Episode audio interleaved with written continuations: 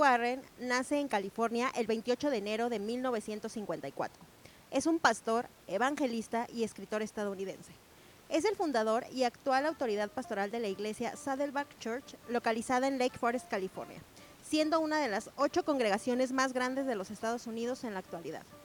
También es uno de los autores de libros cristianos mejor vendidos, incluyendo su guía de evangelismo y ministerio de la iglesia, Una iglesia con propósito, que ha desencadenado una serie de conferencias sobre evangelismo y ministerios cristianos, pero quizás sea más conocido por su siguiente obra catalogada como una obra devocional, una vida con propósito, la cual ha sido vendida en más de 30 millones de copias solo en español, colocando a Warren en la lista de los escritores con mayores ventas del New York Times.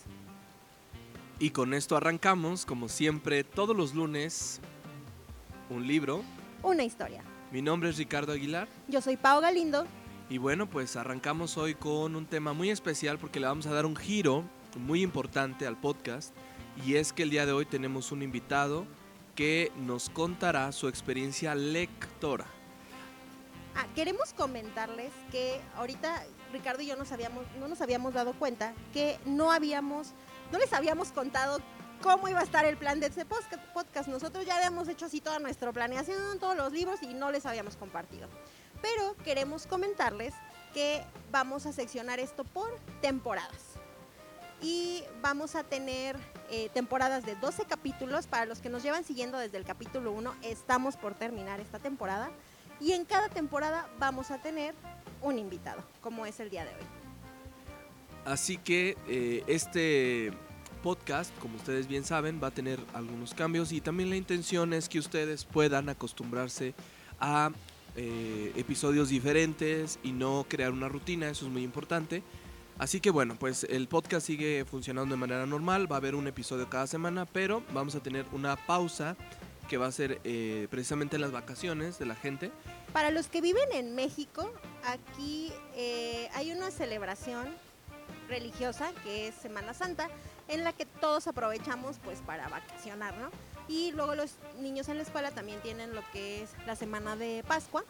Y bueno, ahorita se alargan las vacaciones porque hay suspensión por, que ya dijo Ricardo la semana pasada. Justo eso iba a decir, justo iba a decir, pero si nos alcanza el coronavirus en México, usted va a tener cuatro semanas de vacaciones o más, así que podrá ponerse al corriente con todos los episodios de un libro, una historia, así que no va a tener pretexto para, uno, no leer, y dos, no escucharnos. De hecho, te iba a decir, si nos suspenden las clases, yo me voy a poner al corriente con todas mis lecturas y voy a seguir avanzando con los libros que tenemos pendientes y ya lo hicimos. Mira, aquí en San Luis ahorita está una feria, la Feria Nacional del Libro. Ah, eh, de la universidad y, yo ya, ya, fui, compré mi bunch, ya me, preparé. Eh, bueno, este. Ya, ya dije algo que no debía. Ah. Bueno, no he ido todavía, voy a invitar a Pau. Este. Pero, ahora como digo que compré libros. Bueno, eh, compré libros y eh, ya los tengo listos. De hecho, los subí en mi cuenta de, de, de, Instagram y en Facebook. Los libros que compré para las lecturas precisamente futuras y que te pronto voy a vamos a porque no has comprado el último que cierra el de esta temporada. Se te olvidó. No, se me ha olvidado, pero ya, ya, ya, Tengo que comprarlo. Mañana voy a ir a comprarlo. Y eh, precisamente pues vamos a tener más vacaciones. Entonces, pues bueno a nosotros no nos va a detener el coronavirus. Esta temporada terminará con 12 episodios. Posteriormente descansaremos una semana porque eh, ahorita Ricardo va a hablar un poquito de ese tema. Para las personas que son religiosas o espirituales, pues esa semana la ocupan para eh, precisamente dedicarse a ciertas actividades. Ahorita platicamos un poquito de eso. Y regresamos en la semana de Pascua, ¿sí es Pascua? Así es, exacto. Continuar con las, con las grabaciones y todo normal. Que de hecho regresando tenemos un libro que, bueno, rompe con todos los paradigmas, paradigmas y dichos y, está bien padre, es porno, está bien padre. Entonces vamos a continuar con, ese libro después de la Semana Santa. Orienta la hermana Paola. Miren, de hecho, déjenles cuento. Lo que pasa es que vamos a hacer una pausa porque la hermana Paola se va a ir al convento de Tezmelucan en Puebla y yo me voy a ir a un retiro espiritual con los frailes carmelitas. Entonces, por cierto, saludo a nuestro un fan que tenemos en Estados Unidos, en California, al fraile Juan Torres, que nos escucha desde California, es un fraile carmelita. Eh, y fíjense qué cosas, eh, los libros que hemos estado eh, recomendando le han ayudado un montón para entender la vida fuera del convento. Oh, qué interesante, claro. No, no, no se crean, yo no podría ser monja. No, es puro, es puro sarcasmo, si les contara. Bueno, Vamos a presentar al invitado del día de hoy. Eh, advertencia con este podcast, no se dejen llevar por el, la introducción de la presentación de la biografía Sí, del ya autor. después de la Ajá, biografía. no. Eh, hoy quisimos invitar a alguien que nos contara su experiencia lectora y en este caso eh, nuestro invitado eligió este libro, pero vamos a hablar de todo este libro, tanto lo positivo como lo negativo, como todo, todo, todo, todo, todo. Le vamos a dar vuelta. Y de hecho es un libro que ni Ricardo ni yo hemos leído. No. No lo conocemos. Entonces las personas que vengan invitadas nos van a platicar de un libro que les haya gustado. Así es. Cuando hablé con él en la mañana me dijo, tengo varias opciones, pero este es el que voy a llevar. Yo lo único que hice fue googlear la biografía del autor. Dije, ok, y ahorita, eh, previo a aprender micrófonos, ya nos pusimos un poquito de acuerdo. Pero eh, queremos invitarlos porque creo que está muy ad hoc a Semana Santa. Entonces Sí. creo que es un tema que nos va a caer a todos muy bien. Y más ahorita con tanta crisis, con tantas enfermedades, con tantos problemas. Creo que está muy bien hacia dónde va a salir este podcast, ¿no? Creo que el tema es algo que, en lo que todos tenemos que reflexionar. Y pues vamos a presentar a nuestro invitado que ya se acabó su café. Entonces, Este, no sabía que tenía que durarle todo el Todo el- episodio, pero bueno. eh, y, pues te- y se le advierto que no se puede parar al baño en todo lo que dura no, el episodio. así que pues, con la pena ya se moló, así es. Miren, queremos presentarlo porque eh, nos acompaña el día de hoy Brett. Ah, se apellida Ramírez. Ramírez. Bueno, es que el apellido. Es que sé, todos, lo conocen no por Brett, ajá, Brett es, ha sido nuestro compañero amigo desde hace un tiempo, bueno, en mi caso desde hace un tiempo, no, Paola tiene más tiempo conociéndolo a él, eh, y curiosamente Brett y yo casi no hemos como coincidido en muchas cosas, claro. pero cuando coincidimos me gusta mucho como, como es. Este, aparte para las personas que nos están escuchando es guapo, entonces eh, ustedes sabrán que Todas eh, las fans que lo todas vayan a escuchar. fans que lo vayan a escuchar No, tienen les, que les buscarlo. prometo que voy a subir una foto, la primera foto en el Instagram del podcast De nuestro libros, invitado. nuestro Oye, qué chido. Y para Sí, que me nos gusta. también a nosotros. Va, va, va. La subimos al final, porque ya subí una para los que nos ubiquen y para que ya, y luego lo tagueo y ya que lo encuentren sus fans. Exactamente. ¿ok? Entonces, eh, esta persona está atacada de risa, Sí, pero sí, no sí, se lo que estamos diciendo. Sí. Bueno. Eh, este, este chico yo lo conocí por su hermano en realidad, el cual también estaba invitado, pero no pudo venir por cuestiones de agenda y de trabajo. Le decimos bombón, imagínense cómo es su, su forma física. Eso que. sí, un saludo para, para que no pudo venir, al cual efectivamente sí le decimos bombón. Y yo lo tengo guardado así en mi celular, como bombón y corazones. Y un día le quité el corazón y se ofendió. Me dijo, ya no me pusiste corazones, pero bueno. Pero, este. todos están rojos de la risa. O sea, de verdad, yo estoy hablando como loca en el micrófono y están locos de la risa. Bueno. Bueno, ok. Entonces, yo lo conocí por su hermano, porque su hermano trabajaba conmigo, y luego posteriormente este chico entró a trabajar conmigo. La- los que nos han escuchado saben que yo trabajo con niños en una escuela. Entonces él estuvo trabajando conmigo y fuera de formar una relación laboral, hicimos una relación de amistad. A pesar de que él ya no está trabajando conmigo, seguimos, eh, de hecho nos sigue así como echando la mano y apoyando y seguimos platicando y seguimos siendo muy buenos amigos. Entonces es una de las personas que cuando primeramente les compartimos el podcast a nuestros amigos cercanos fue de quienes lo empezó a escuchar también primero y quienes nos han hecho buenas observaciones de si me gustó a esto no y que, que, que han seguido como el contenido. Entonces, eh, cuando salió la idea de los invitados, pues pensamos que fueran, en este caso, ellos los primeros y el que pudo venir el día de hoy es Brady. Estamos muy contentos de tenerlo aquí y le voy a pedir a Brett que lo salude y que nos hable del el libro que escogió. Hola, ¿qué tal a todos? ¿Cómo están?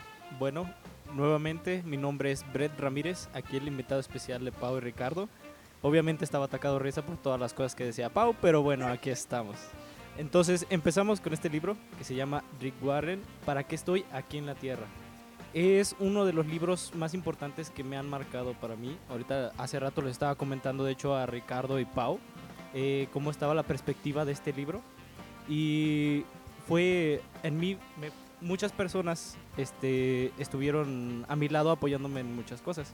Y este libro llegó por parte de mi mamá en un momento muy, muy, digamos, punzante en mi vida, que era en el cual podía elegir una carrera, en el cual gracias a este libro pude, digamos que centrarme en qué es lo que quería, cómo lo iba a querer y qué iba a hacer y gracias a eso aquí estamos. Entonces tiene un valor sentimental.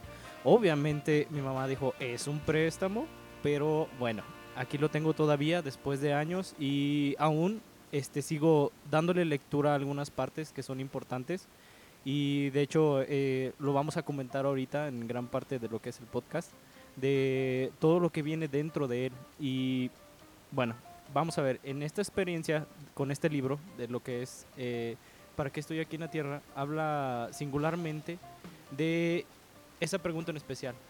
Todos alguna vez nos hemos preguntado qué hacemos aquí, a dónde vamos, qué es lo que hacemos, eh, qué va a ser de mí en algunos años, pero nadie nos hemos puesto a pensar así 5, 10 minutos, 15 minutos en algo especial de qué quiero hacer de mí. Todo, muchas de las veces nosotros nos guiamos por cosas que dicen, este, esa carrera no te conviene porque no es para ti. Yo te veo de esta forma diferente. Y otros dicen, ¿sabes qué? Pues yo te veo de una forma que podría ser una carrera que te deje mucho dinero, pero sin embargo no te hace feliz.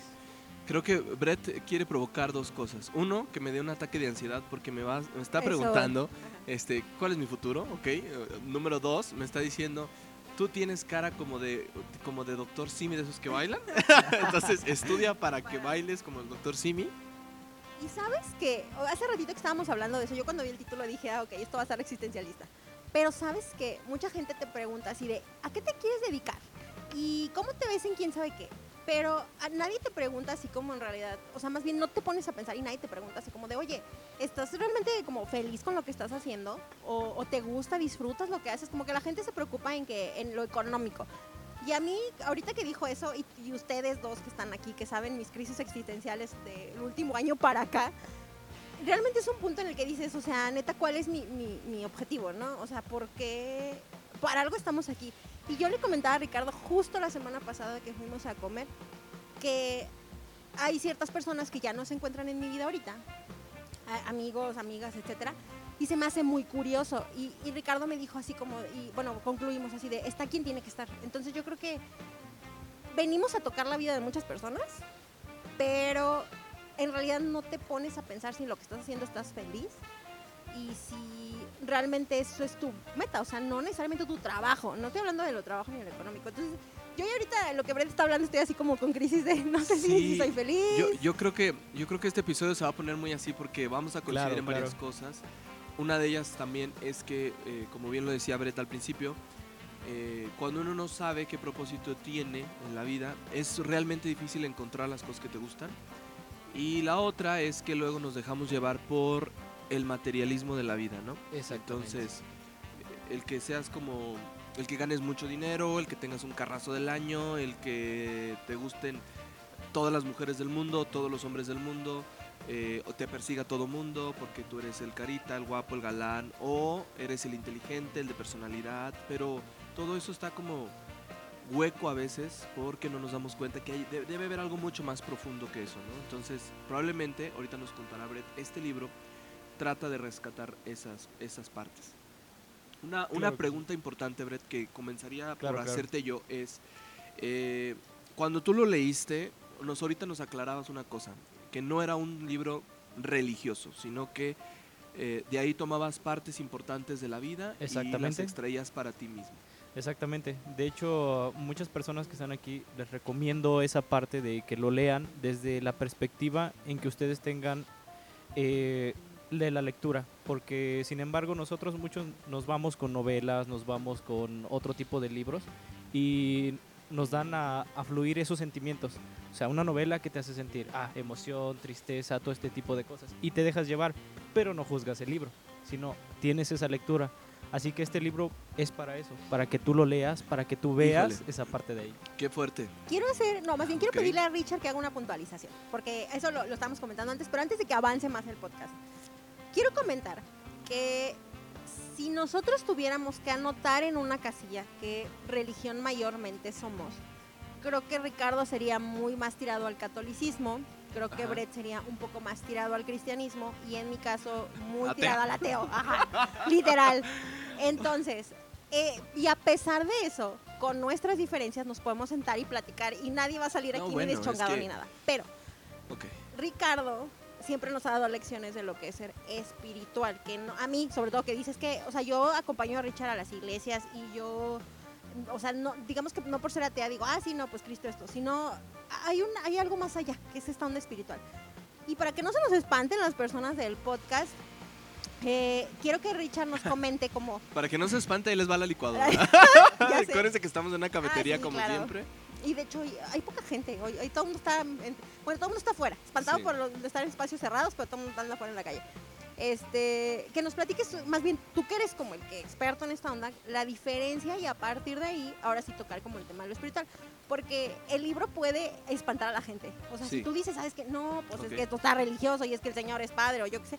Y la neta no, la neta no se pueden ver las cosas así. Tú puedes disfrutar de la espiritualidad y tú puedes disfrutar de los eventos religiosos y de ir a una misa y de ver todo lo que significan y de acercarte a Dios y además sin necesidad de ser dogmático y persinarte tres Sí. veces al día. Hay que, hay que, eh, en efecto, hay que separar eh, el tema de la espiritualidad y la religión por dos motivos. Uno de ellos es que las personas que son religiosas, eh, creo que lo dije en varios podcasts anteriores, creen en un dogma. Eh, un dogma es una regla de una doctrina en particular. Los partidos políticos en México son, ad hoc, son doctrinales, ¿sí? Así es. Entonces, por ejemplo, el Partido Azul pues tiene un tono muy católico y por lo tanto es, tiene dogmas muy específicos. El rojo tiene un dogma más liberal, ¿sí? El, el amarillo es mucho más socialista, conservador, etcétera, o liberal, o liberal muy intenso. O sea, cada uno tiene algo en particular. Es un decir, no sé si estoy bien en lo que estoy diciendo. En el caso de la religión es exactamente igual. Por ejemplo, dentro de la religión católica, yo le había dicho a Pau, hay tres o cuatro o cinco grupos, ¿sí? Uno de ellos son los feligreses tradicionales, que ni son tan tan ni muy muy, Exacto. son gente normal, vamos a llamarle así. Pero también dentro de las iglesias están los conservadores de ultraderecha. Son los que están en, contra del aborto, en contra de los matrimonios entre las mismas personas de- del mismo sexo, eh, temas así como muy específicos, ¿no? Y están los contrarios, que son los liberales de izquierda. Entonces, estos, por ejemplo, eh, se plantean un tema medio interesante con el tema del aborto y también con el tema de la comunidad LGBTI. Uno de ellos es el Papa Francisco, él es izquierdista y por eso yo le contaba a Pau que tenía como de plazo el mes de marzo para saber si vivía o no, porque seguramente había muchos complots detrás porque la mayoría de la iglesia es conservadora. Entonces, eh, e- ese, es, ese es un ejemplo importante, ¿no? Ahora, ¿cuál es la diferencia con el tema espiritual? Con el tema espiritual es que nosotros los que somos espirituales creemos efectivamente en que Dios existe de alguna manera, o un ser superior, o llámale universo, o llámale otro nombre, Exactamente. Y que tiene un control y un orden sobre nuestras cosas, pero no creemos en dogmas. Entonces, eso de la primera, en el caso de los católicos, eso de la primera comunión, la confirmación, los no sé qué, no. Eh, o en el caso de los budistas, por ejemplo, que esos son espirituales porque Dios no existe para ellos, es el ser humano el que hace sus acciones. Los hinduistas tienen muchos dioses, pero hay algunos que son espirituales y entonces creen en Cristo y creen en Mahoma y también le andan entrando a la nueva era con las nuevas religiones. O sea, ser espiritual es salirte de las reglas de la iglesia y crear una tomar todo lo bueno que tiene una religión o una filosofía para tu vida. Eso es espiritual. Entonces yo creo que este libro va por ese rollo, aunque traiga citas religiosas.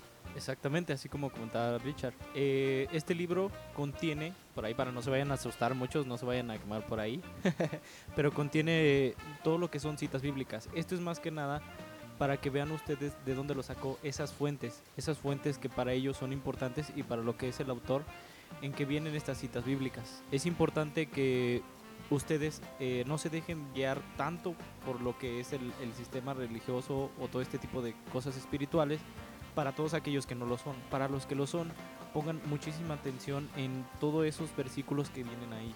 Ahora, para los que no son, igualmente, en esa parte de ahí, eh, lo que es el libro, tienen muy, muy buenas fuentes en las cuales ustedes, siendo religiosos o no, pueden tomar lo mejor de ese libro. Ese li- recuerden, muchas de las veces nosotros decimos, ah, pues es un libro cristiano, pues ¿para qué lo voy a leer yo? O sea, yo no creo en eso. Sin embargo, a veces nos perdemos de lecturas importantes, lecturas en las cuales dicen, esto me pudo haber cambiado la vida después. Y Mira. esto es, esto es parte importante. Ajá. Un ejemplo muy curioso que hoy, hoy en la mañana lo, lo hablaba con una maestra rusa que me da clase de sketch urban para dibujar cosas en la ciudad, me decía que en Rusia, por ejemplo, son ortodoxos. Pero que en el caso de los ortodoxos el tema de la, de la- del dogma está muy fuerte, porque tú no puedes entrar a la iglesia si eres mujer, por ejemplo, sin cubrirte la cabeza y sin usar falda hasta el tobillo. Entonces, estamos hablando de una... De short la semana pasada. No, no, si les contara. Espérenme, no, tengo que hacer una pausa, un paréntesis, fíjense, ahí les va. No, no, no, te voy a tener que balconear. Eh, Me invitaron a dar una conferencia sobre una Ajá. imagen religiosa de 200 años en la ciudad. Bueno, a Paola la invitaron. No, no, pero yo iba de conductora. Tú ibas de conductora, ahí va. A Paola la invitaron, pero para conducir el evento. Bueno, la señorita, en plena fiesta católica, llegó con mallas y con mini chiquifalda, así, como tres cuartos de Pau, así, ¿cómo tres, tres cuartos de, de- La falda era short. Bueno, peor, o sea, entonces era short contra... Bueno, y entonces me dice, pues así ando bien, ¿no? Pues, mira, para los católicos de derecha estás mal, pero para los liberales, pues está chido que te estén viendo. No, y me, pu- me puse. bueno, no voy a decir nada del padre. Pero me puse mi, mi abrigo para taparme de arriba y me veía toda de negro. O sea, si me ves de lejos, se veía todo negro. Bueno, el, el padre usaba lentes, pues no te vio, pero, pero bueno. Eh, ahí es a lo que nos referimos, ¿no? En el caso de Rusia pasa esto con la ortodoxia, con los ortodoxos, que nos, decía, porque entramos a la iglesia a ver las obras de arte que había aquí en, en- en la ciudad, y decía, me siento tan extraña, me decía la maestra rusa, porque yo no puedo hacer esto que estoy haciendo ahora con ustedes, de entrar a un templo y entrar así como Juan por su casa, a entrar a las obras de arte. Qué curioso y qué raro se siente. Y bueno, es que es parte precisamente de esta diferencia. Ahora, fíjense que leyendo una parte del apéndice 3 de este libro, dice el por qué usé varias versiones de la Biblia. Miren, lo que pasa es que ahí les va. Hay como tres objetivos eh, eh, ce- cerca de las frases de, de- de la Biblia y que luego lo utilizan muchos autores, también los hinduistas, fíjense. Eh, yo soy muy fan o seguidor de un maestro que se llama Paramahansa Yogananda, ojalá que algún día hablemos de él, de uno de sus libros. Él es un hinduista cristiano.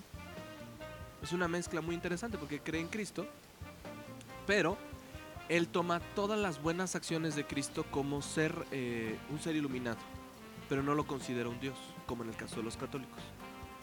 Y es muy curioso que este autor también explica que tomó varias versiones porque ustedes deben de recordar que la Biblia originalmente se escribió en griego. No estaba escrito en otro idioma. Y luego, ese tema griego lo tomaron del arameo, una lengua muerta de Jerusalén. También de algunas secciones de los libros antiguos de los judíos, del hebreo. Entonces, al hacer las tres traducciones, Jesucristo pudo haber dicho un montón de cosas diferentes. Exactamente.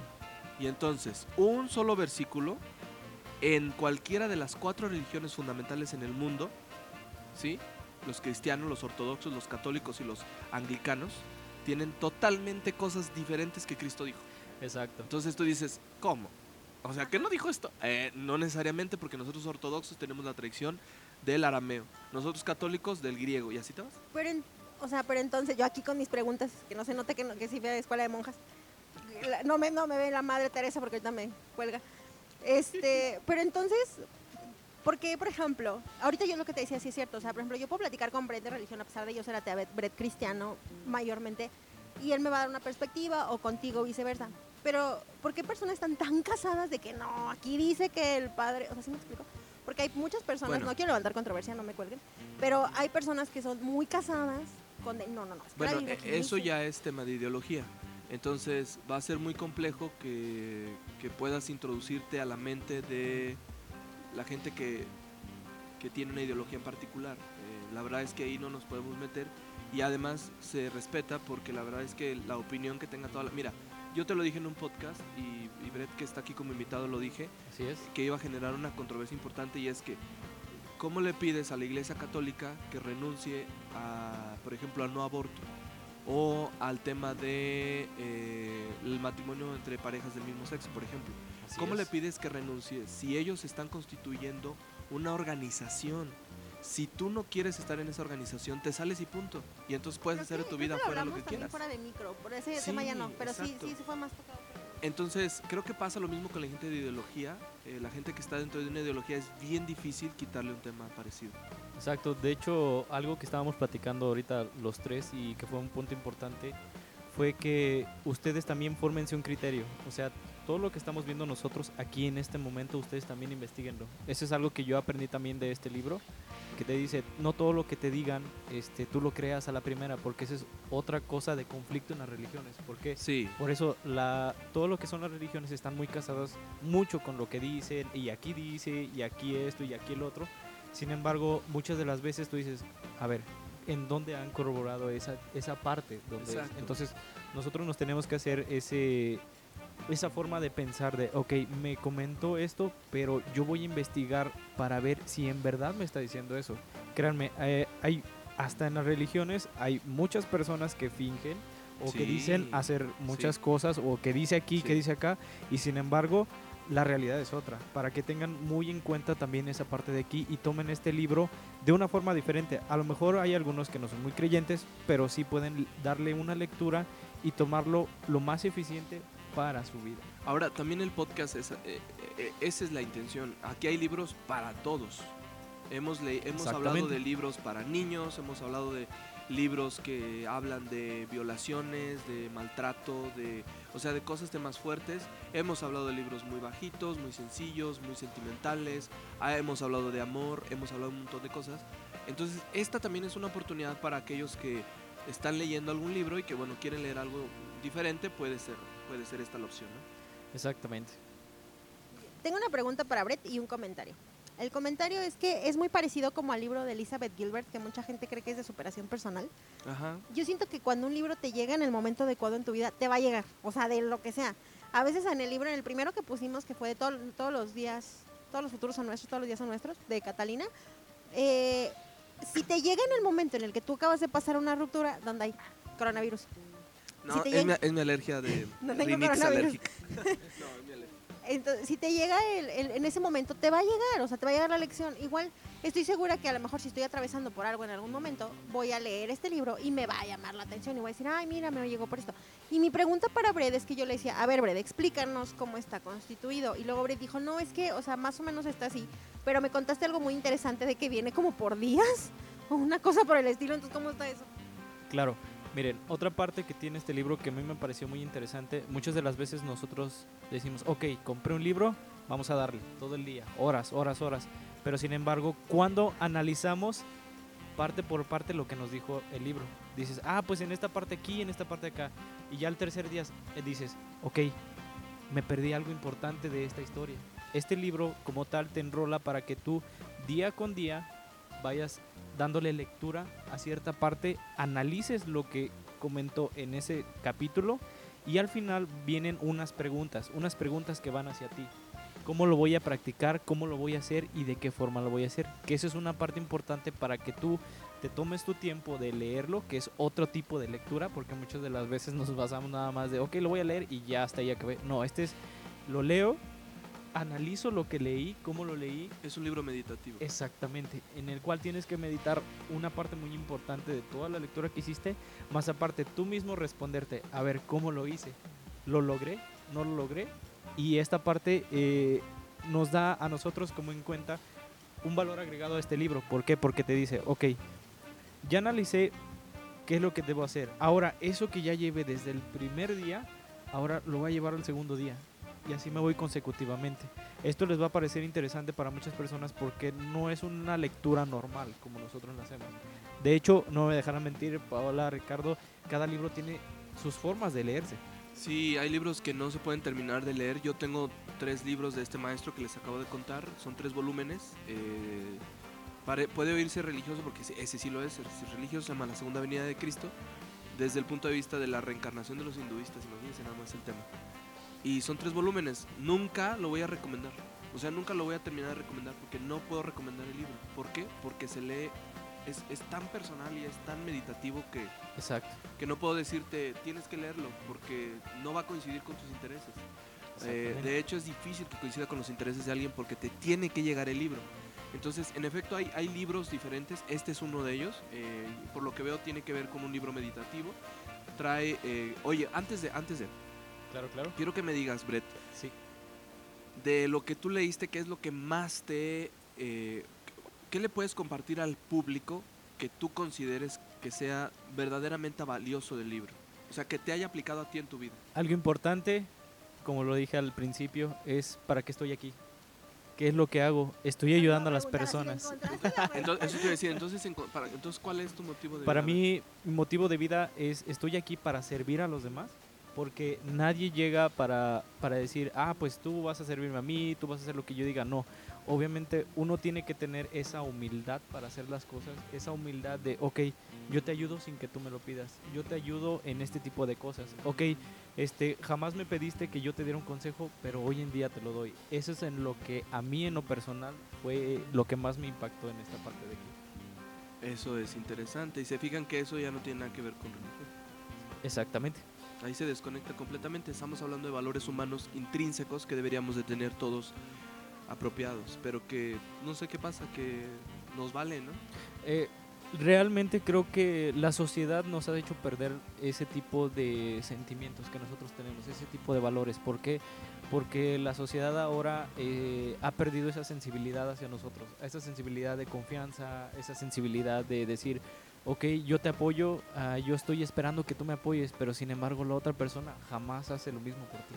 O sea, esa es otra cosa que aprendí de aquí. Jamás esperes nada de nadie.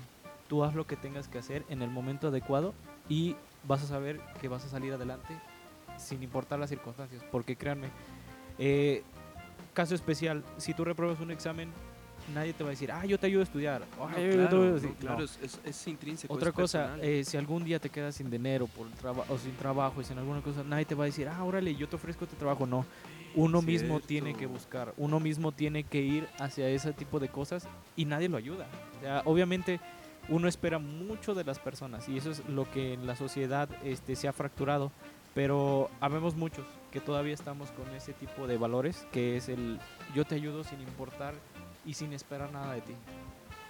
Fíjate que hay una obra de un artista aquí en San Luis Potosí que se llamó Antonio de Torres del Virreinato. Estamos hablando de 1720. Él dibujó un cuadro muy especial que puede parecer, más bien es religioso, pero hay un fraile franciscano y del hilo de su, no sé cómo se llame, su hábito, sí, de su hábito, de un hilito súper delgadito, se lo está dando a los que están abajo de él.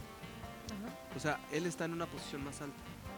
Y con el hilo le está dando el hilo a estas personas y las personas intentan cachar el, hilo. En otra escena, ya alguien lo toma y entonces un franciscano, un monje, un fraile, está jalando este hilo. Entonces yo dije, ay, pues se ve súper religioso, ¿verdad? Porque significa que el santo los está sacando del infierno y los está pasando al cielo. Y me decía un artista, decía, no. Lo que quiso decir el- el artista con esta expresión es que todos los seres humanos necesitamos ayuda. Si tú estás en una mejor posición, si tú estás en un mejor lugar, estás en un mejor nivel, tu objetivo, tu trabajo es sensibilizarte con los que no pueden y darles ese, ese hilito, porque el hilito estaba tan delgado y dice, la humildad es justamente eso, ese hilo tan delgadito que te obliga a levantar a alguien de donde está, si puedes hacerlo. Sí, y yo creo que a veces, algo que iba a comentar ahorita que estaba hablando Brady tiene todo el sentido con lo que estás diciendo, es que yo creo que las personas nos hemos vuelto muy egoístas. Yo creo que siempre piensas tú primero en el de, ah, no, es que me hiciste enojar, me ofendiste, me hiciste, y estás pensando en ti, en cómo te crees que la otra persona te hizo sentir, cuando en realidad, bueno, tú decides cómo te sientes con lo que hacen las otras personas, pero somos muy egoístas para relacionarnos entre todos. Si no te mueve el interés, no haces las cosas. Si no te mueve la conveniencia, el dinero, un mejor trabajo, no lo vas a mover, no lo vas a hacer. Y todos nos movemos como muy orientados a eso. A- en lo que sea, a veces hasta con la familia, a veces con los amigos, a veces en el trabajo. Y yo siento que esa pertenencia precisamente de ser así nos vuelve como somos y por eso tenemos la sociedad que tenemos y por eso nos merecemos el coronavirus. Pero la verdad es que Sí. yo siento que, que Sí, sí, que las personas, eh, con- me consta, yo conozco a Brett, lo he visto crecer, y la verdad sí considero que Brett, independientemente de su religión o de lo que sea, él y su hermano, tienen una muy, muy, muy, muy buena educación, ¿no? Literal, o sea, ahorita Brett está así de, no, neta, tengo, yo creo que tengo como unos 9, 10 años de conocerlos, este, y son de las personas que tienen como realmente una buena educación de, de, de- de esa vocación, de sí hacer las cosas por precisamente ayudando, este, poniendo todo, no esperando mucha, o sea, de que sabes que pues no, no estoy esperando a que el día de mañana me regrese el favor. Sin embargo, eso se, te lo ganas al revés, ¿no? O sea, porque pues por tus buenas acciones. Entonces, la verdad creo que tiene mucha razón y siento que las personas realmente nos volvemos tan egoístas en pensar en nosotros que ya te vale gorro con los demás y todos vivimos relacionados. Yo les dije, creo que antes de empezar, y no sé si lo dije en micro, el de para qué estamos aquí o cuál es tu propósito tiene mucho que ver también con las personas que están o no en tu vida. O sea, de, de si tú viniste y a lo mejor, no sé, o sea, el día de mañana le cambias la vida a alguien más y a lo mejor ese era tu propósito y, y sale ahí, ¿no? Yo creo que cuando los seres humanos nos demos cuenta de que no estamos separados ni en hombres ni en mujeres, que no por ser mujer te tengo que ayudar más, ni por ser hombre te tengo que ayudar más o menos, sino que estás tratando con otro ser humano. Punto. Sí, Aquí o sea, no hay diferencia. seres humanos. Pero estamos como muy empeñados en a fuerza dividirnos en hombres y mujeres. Y como si las mujeres estuvieran en otro, pa- en otro paradigma y los hombres en otro. ¿Qué no, qué no somos seres humanos? Sí, Todos igual. Y lo mismo pasa con los animales, que son seres vivos. Ajá. O sea, hace rato que venía para acá, al- fue curioso que un perro se salió de su casa en una avenida y traía su collar y ya saben esos perros que Que corren, y ven la calle y salen envueltos, ¿no? Y entonces el perro alcanza a cruzar la calle y me pareció un gesto de veras de humanos el que todos los coches que iban tanto de un sentido como del otro, al ver que traía un collar, frenaron para que para poder dejar cruzar al perro y la gente que iba detrás de él. Mm, Pero si no ven que el perro trae collar, les vale. Mm. Desde perro de calle. ni. Es perro de calle que se muera. Ah, Es perro de casa, no, porque ese sí, sí duele más que se muera. O sea, mm. fue como extraño y una señora que venía en el transporte público donde yo venía, dice, le dice al señor, qué curioso, ¿verdad? Como trae collar, todo el mundo se paró, porque Oh. saben que alguien es dueño de él. Pero con los perritos que no traen, a ellos sí Les los matan, sí los atropellan. Y digo, claro, porque no estamos diferenciando ya. Hay algo que está separando otra vez a buenos y malos o con dueño o sin dueño y en este caso la separación siempre afecta. No deberíamos de hacerlo siempre sin importar Sí. qué tipo de persona ser vivo es, o sea, como que va por ahí el tema. Y algo, ahorita para regresarle el micro a Brett para que nos explique, porque trae aquí algo muy curioso. Eh, abrí sin querer, o sea, de hecho le quité el libro a Brett y lo abrí porque lo estoy hojeando para ver cómo viene y demás. Y abrí así, el primer capítulo que abrió mi mano, lo empecé a leer, dije, ah, ok. Y el capítulo se llama Restaura el compañerismo. Me fui hasta atrás, dije, ah, dice Brett que trae como unas cosas para pensar, a ver, y me fui hasta la parte donde termina. Me encantó porque sentí la pedrada. Que dice, día tal, cuál es tu, pensando en el propósito, y te dice tres puntos. Punto de reflexión, qué, qué versículo te tienes que acordar y cuál es la pregunta que tú tienes que considerar. En este capítulo, el punto de reflexión es, siempre vale la pena restaurar las relaciones. Ese es el punto de reflexión, que pienses y que siempre vale la pena. ¿Qué tienes que acordarte? Que si es posible y en cuanto dependa de ustedes, vivan en paz con todos. ¿Y cuál es la pregunta? ¿Qué debo hacer hoy para restaurar una relación rota? Y te lo juro que me llegó la pedrada de que dije, ay, qué fuerte. Este, pensando precisamente en las personas que pues ya no están en mi vida y así. Dije, wow. Y ya, lo seguí ojeando. Y luego le estaba, bueno, nada más que nos salimos y trae como unos eh, códigos QR, ajá, al inicio de cada capítulo. Pero mejor que nos cuente Brett de qué se trata y demás, porque él ya lo leyó. Obviamente ya lo leí. bueno, estos códigos QR, bueno, a mí se me hace algo muy importante ya que soy muy allegado a todo esto de la tecnología.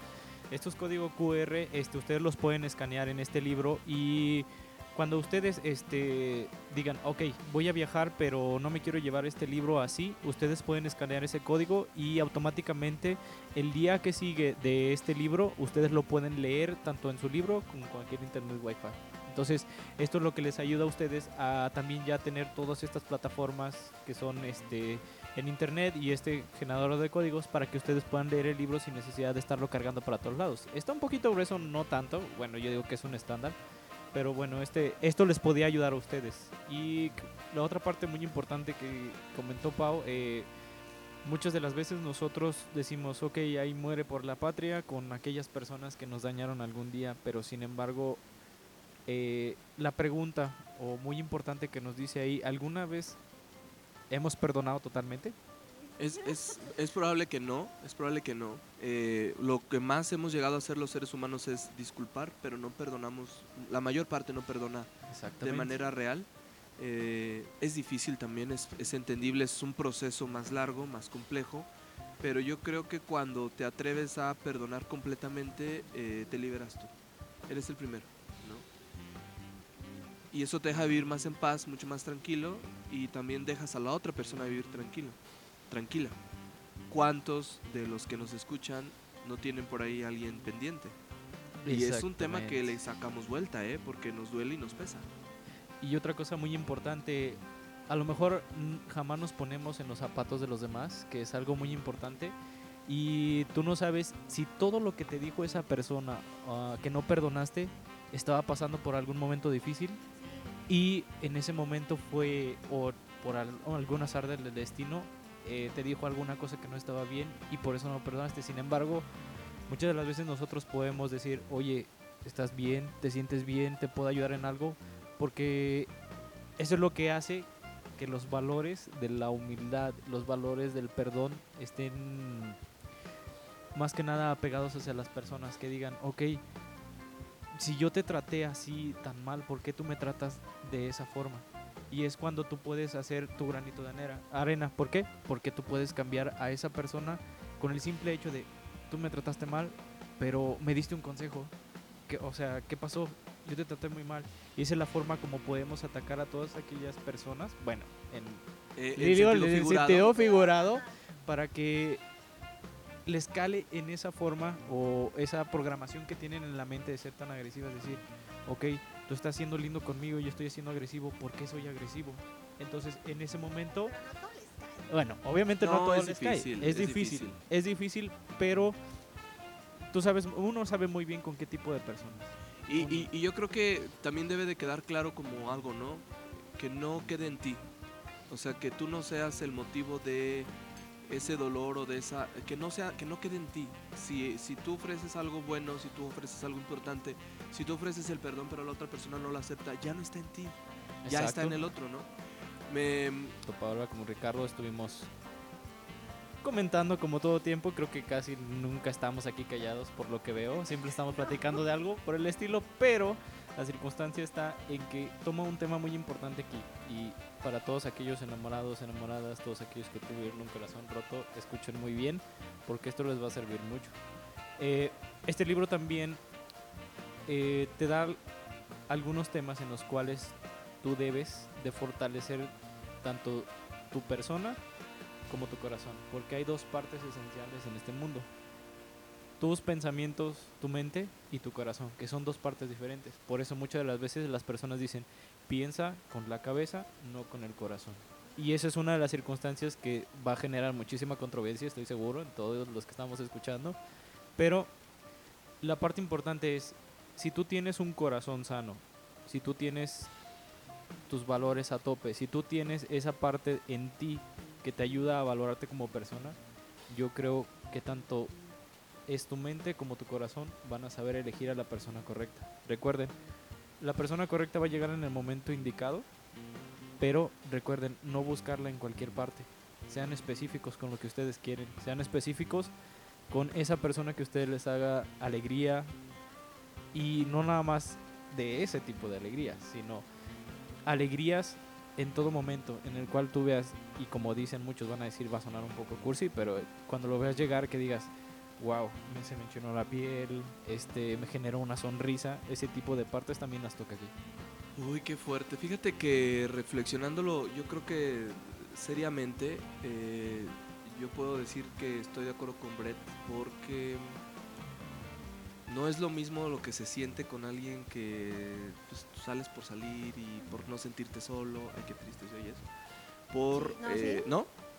Sino que yo creo que de manera personal, con lo que acaba de decir Brett, a lo mejor me pasa eso exactamente con, o me pasó exactamente eso con una, máximo dos personas. Digo, ya no están, pero con los demás no tengo esa... Y tú acabas de tocar un punto importante. Muy, y, o sea, relacionado con lo que dice Brett. Muchas veces lo haces por no estar solo Una de Sí. dos, o salir con alguien por no estar solo o no terminar una relación por no quedarte solo.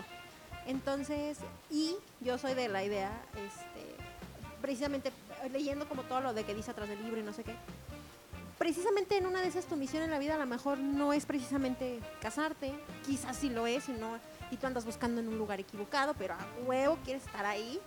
Entonces, la verdad es que esa cuestión es la que no, o sea, tú solo te autoimpones y la verdad es que es muy triste porque tú en el libro de cuando tocamos el tema de la depresión de las ventajas de ser invisible, el lema del libro es aceptamos el amor que creemos merecer.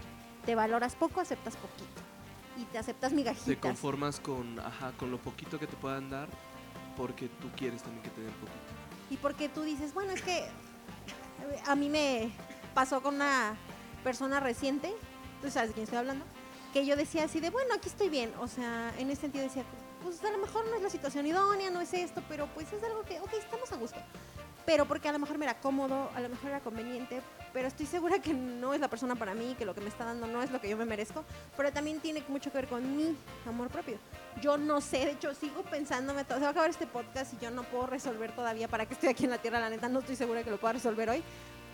Pero en una de esas, la neta, yo no siento que mi propósito vaya encaminado a lo mejor a formar una familia. Yo creo que va por otro lado, quizás el mío, yo siento que no va por ahí, pero no lo sé. Lo- y tengo muy, lo tengo muy claro desde que rompí mi compromiso de boda. Entonces, I don't know.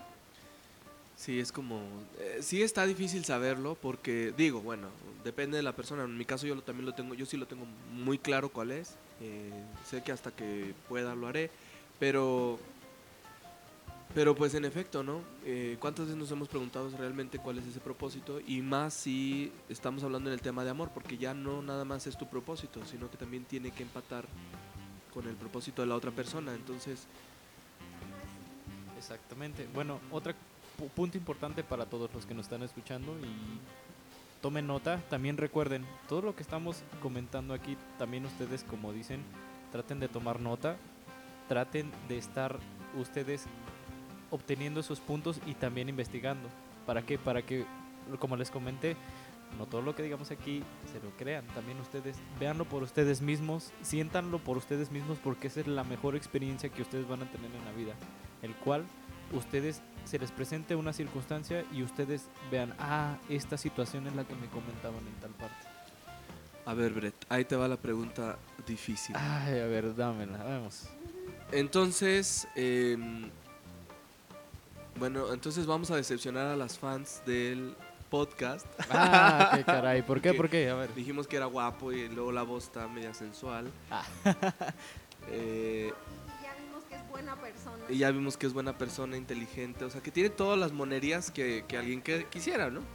No, no, no, pero ya déjame bromas. Claro. ¿Tú cómo entonces has ex- experimentado el tema del amor eh, en pareja? ¿Qué no he experimentado? En serio. He experimentado muchas cosas en las cuales yo sé que se van a sentir muy identificados. Esperas mucho de las demás personas. Das todo. Analizas. eh, tú piensas dar oportunidades. Sin embargo, la persona no reacciona. La persona no está en misma sintonía contigo. No concuerda con lo que tú estás haciendo. Y sin embargo, nosotros estamos ahí. ¿Pero por qué? Esto es algo muy alarmante que a muchos yo creo que les pasa. Muchos nos enamoramos de esa persona sin saber si la otra persona en verdad está sintiendo lo mismo que nosotros en ese momento. Así es de que Ay, eso, ay, parezco un eso es meme. muy importante. ¿Por qué? Porque sé que muchas de las veces pensamos en, en decir, ok, este, estoy aquí, lo quiero, lo amo. Sin embargo, no veo que esa persona reaccione. Créanme que esperar mucho es lo peor que pueden hacer. Créanme, en esta vida dicen, tenemos muchísimo tiempo, pero corazón solo tenemos uno. Y, y sí, de hecho, de ahí viene un- una otra frase que dice, o algo que es como ley de vida, que debería de tatuármelo ahora que lo pienso. Nosotros somos responsables de lo que hacemos Y de lo Na- que sentimos. y de lo que sentimos, nada más. Entonces, tienes toda la razón, sí, sí me ha pasado, que yo estoy en una sintonía, en una frecuencia muy elevada y, y la otra persona es como, ok, sí, está bien, ah, más o menos, sí, no, o sea, como que tú sientes y sabes, pero no sé por qué no nos queremos dar cuenta a veces, ¿no? Exacto. Sin embargo, eh, algo muy importante, otra cosa muy importante, no pierdan su esencia, porque muchas de las veces vienen pagando todas aquellas personas que en verdad pueden hacer un futuro con nosotros Uy, lo que pasamos con otras personas. Exacto. Abusados con eso. Eso te iba a decir. De hecho, un, un paréntesis, un acotamiento. Yo que conozco a Brett de muchos años y me ha tocado mutuamente terapearme con él y platicar.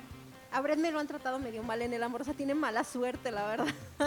Aquí entre nos tiene mala suerte. lo han Y la verdad- cacheteado, sí, golpeado. Ok. Y la verdad es que es una, o sea, y es como muy buena persona y es increíble que yo conozco patos que son súper, ¿puedo decir malas palabras? Claro. Ah, vas- patos que son súper cabrones y así, y Brett no lo es, y, y la verdad es que le va mal y digo, ¿cómo a este que es así? ¿Cómo la- Oye, y luego los monos esos que son una cosa espantosa, les va re bien, desgraciados. Ajá, literal, ¿No? entonces, y la Hasta verdad da es que, coraje. y hasta da coraje. y fíjate que, no, No, no da coraje, es una broma. Pero, no, pero, o sea, sí, o sea, pero en ese sentido, o sea, yo sé que a Brett pues no le ha ido así como tan bien y yo sé que es eso porque él es muy entregado y a veces pues no te corresponden. Y algo como súper importante. Hace poco, eh, varias personas cercanas a mí estaban hablando como de sus dates y sus parejas. Yo actualmente no tengo un novio, pero yo le platicaba a una amiga cercana. cállate, actualmente cállate, dice Brett, cállense, dice. Brett, entre Entre comillas. Ese tema no lo voy a tocar en el podcast. A Bueno. ver, Pau, es entre comillas, ¿qué Cállense. es? No, ese tema no lo vamos a tocar, pero un saludo para la persona. O sea, o sea, ¿qué onda? No, no tengo novio, no tengo novio. Pero, este, le platicaba como una amiga y le decía así como de, no, pues, este, fíjate que, ya me ventanearon. Y Pau, eh, por cierto, le mando saludos, qué chido nos la pasamos, adiós. Ajá, literal. Seguimos con el podcast. Entonces, la verdad es que me- yo le decía a mi amiga así como de, ay, es que esto, esto, esto. Y ella, una de mis mejores amigas, me dijo, porque yo me quejaba y yo le decía, no, es que fulana que es súper mamona tiene un novio bien buena onda. O fulana que no sé qué, que tiene novio así. Y como que yo diciéndole que todas en esa situación y pues yo no. Y yo le decía, güey, yo estoy soltera. Y ella me decía, estás soltera porque quieres. Y porque andas atrás de personas que no valen tanto la pena. Y no te fijas en las personas que están a tu alrededor con las que sí, tal. Me dijo fulanito, así me puso como ejemplos. Me dijo, ah, no, pero a huevo quieres estar acá. Dice, entonces estás soltera porque quieres. Dice, porque si no ya podrías estar así y así. Yo dije, ¿qué razón tiene? O sea, realmente tú te pones a pensar y dije, sí, sí es cierto. Yo me estoy a lo mejor siendo muy devota hacia otra persona que igual no lo merece. Y pues ahí en el proceso se me puede ir el amor de mi vida. No pasó nada de mí, yo ni cuenta me di por estarme desviviendo por alguien más que quizás no lo vale. Y todos somos así porque yo siento que es capricho. Yo me he encaprichado con personas de decir, ah, no, este no se me va vivo. Y, y, y es capricho. Entonces, pero, y a la vez dices, bueno, no saqué nada de aquí y pues la relación ahí quedó. Pero uno, tú, tú eres el que lo pone, ¿no? Tú eres el que impone como esa situación. Digo, y regresando a Brett, yo sé que Brett siempre es como muy entregado y no le va tan bien. No, sí, o sea, tiene como esa mala suerte, no sé por qué. Exactamente. Bueno, pero no se decepcionen, no se decepcionen. Mi celular, oye, Sin embargo, esas- mi celular lo comparte. oye, como, como esas Síganme en estaciones, redes esas sociales. estaciones de radio, ¿verdad? Y un día estaba escuchando una de esas estaciones de radio aquí en la ciudad que se ofertan al, no, no era en la ciudad, era en la Ciudad de México, que se ofertan al, al, al, al por mayor, así de, pues sí, pues estoy buenón, tengo ojos buenos, este, pelo así, brazos asá, aquello asá, ahí les va mi teléfono. Y yo así, ¿qué? No, Neta, ya nos de- ofertamos, ya nos ofertamos así de, ahí te va mi teléfono, fula-". o sea, pero ni siquiera lo has visto, solamente estás, se, está medio describiendo y cree que así va a encontrar una pareja. Oye, qué buen punto, ahora que lo tomamos. ¿Tú qué Exacto. piensas de eso? Bueno, yo digo que es lo que veníamos platicando desde un inicio, que muchas de las veces las personas están perdiendo esa sensibilidad, sensibilidad de lo cotidiano, sensibilidad de lo que en verdad es amor. Porque muchos dicen, ah, pues este, el amor es de esta forma. El amor puede ser de este tipo de circunstancias, pero sin embargo, la sensibilidad se perdió. Porque ahora vivimos mucho y me ha tocado mucho ver en las relaciones de, ah, pues ahorita sí, mañana no. Este, ahorita somos amigos, ma- mañana tal vez no. Así, ese tipo de cosas nos llegan. Hoy cosa, amigos con derechos, mañana eso te iba a decir. no, mañana, hoy no se me antoja, ¿Qué mañana pide? sí quiero. Ustedes que son, digo yo, yo sé que te van a ir al infierno por un chingo de cosas, pero ustedes no. Ustedes todavía van por el camino De hecho, te voy a recomendar un libro que se llama La historia del diablo para que te vayas acostumbrando. del siglo XII no al siglo el calor de XX. aquí, no va a aguantar el. Pero no, bueno. Pero ahorita la neta las relaciones ya son así. O sea, ya, ya son sin título, ya son relaciones bien extrañas, ya no tienen como forma, ya hay... Hoy estaba viendo una serie en Netflix, comercial, que se llama Élite. Estaba viendo la Ay, tercera bueno, temporada. ok. Y en la tercera temporada hablan de un concepto muy interesante que me llamó la atención, de las relaciones de tres personas. Que los tres somos novios, o sea, yo, Chava o viceversa, ¿no? Y estaban hablando así, tocando el punto y yo estaba así de, eso se ve interesante. Pero es como el mundo moderno y esas son las ideas que le están dando a la, a la A la juventud. nueva generación. Y, y yo, pues la neta digo, eh, pero por ejemplo ustedes que sí son como un poquito más apegados como a las buenas costumbres y a la buena vida, este, ¿qué opinan de diré. eso de que las relaciones ya no ya son así? O sea, ya es me vale, ya es abierta. Mira, yo creo que te voy a decir una cosa. Yo estudié un tiempo en la Ciudad de México con una maestra que hoy probablemente muchos conozcan, se llama Elsie Reyes, y estudié en el Instituto Mexicano de la Sexualidad. Ahí me ayudaron a entender que el tema de la sexualidad, sobre todo para esto que tú dices, Pau, eh, los seres humanos tenemos un organismo que necesita... Que necesita... eh, Mucho que amor que necesi- no, no, eh, es que quiero, no quiero irme así como súper acá, ñoño científico, sino que quiero, lo que quiero expresar es que nuestro cuerpo tiene necesidades básicas humanas. Exactamente. Ajá. Explícito, Bueno, no se explícito. escuchó, no se escuchó. Este, que, que el, el ser humano necesita o tiene esas necesidades naturales. Entonces, una cosa muy importante que hay que entender y que yo personalmente, esa es mi opinión, he entendido es que un la, por un lado está tu proceso espiritual con lo que tú quieras que se llame y el otro es tu proceso corporal natural, o sea, Exactamente. Tú decides, tú decides qué quieres practicar, qué quieres hacer, con quién, cuándo sí, cuándo no, pero no te puedes echar la culpa también de ser una víctima. Eso es clarísimo. Si tú Exacto. también andas ahí en, el, en la pachanga, ¿verdad? Y te va mal por andar en la pachanga, dices, pues hágase responsable de su pachanga. Eso- eso sí. Pero para mí, así que Dios diga, ay, los castigo porque son promiscuos y andan teniendo sexo con todo el mundo. Eh, Creo que, creo que no, o sea, creo que, creo que no, creo que los seres humanos tenemos una necesidad natural, no nos la podemos quitar, a menos que seas fraile, monja, come lo que quieras, este, monja budista, eh, ermitaño hinduista, no sé qué religión sea, eh, no sé. Y una cosa curiosa que pasa con los cristianos, por ejemplo, es que Tengo una pregunta ahí te los va. dos. Es que hay pastores con familias, o sea, los pastores tienen hijos, están casados. Digo, tienen una relación diferente o tienen un prototipo diferente a la sexualidad, eso es interesante, pero los católicos no, y curiosamente son los que más tienen actos de abuso para otras personas, pero no los pastores. Sí hay una, sí hay una tendencia Pero también, es que no pero está reprimido ese no está business. reprimido. No está reprimido. O sea, entonces, yo digo, y, ay, me acaban de tocar un tema que no me quiero alargar, pero les va. Yo, yo es que están tantas cosas. cinco horas de podcast. estoy- 25 horas de podcast. El mejor podcast. Si tú te vas a dedicar a ser una monja, un fraile, un sacerdote, tienes que aprender a respetar tu vocación. Pero si eres una persona normal, espiritual, respeta lo que eres también. O sea, cada quien tiene un papel en esta sociedad como tal y no puedes andar jugando al diablo y al santo y al diablo y al santo. Entonces, para que la gente no se case con esa idea, yo espero, no sé, es disfrute de su sexualidad como, como es, con responsabilidad, con seguridad, pero no lo confundan con el tema religioso, porque entonces les va a causar culpa y problemas. Yo les tengo una pregunta que tiene que ver con eso.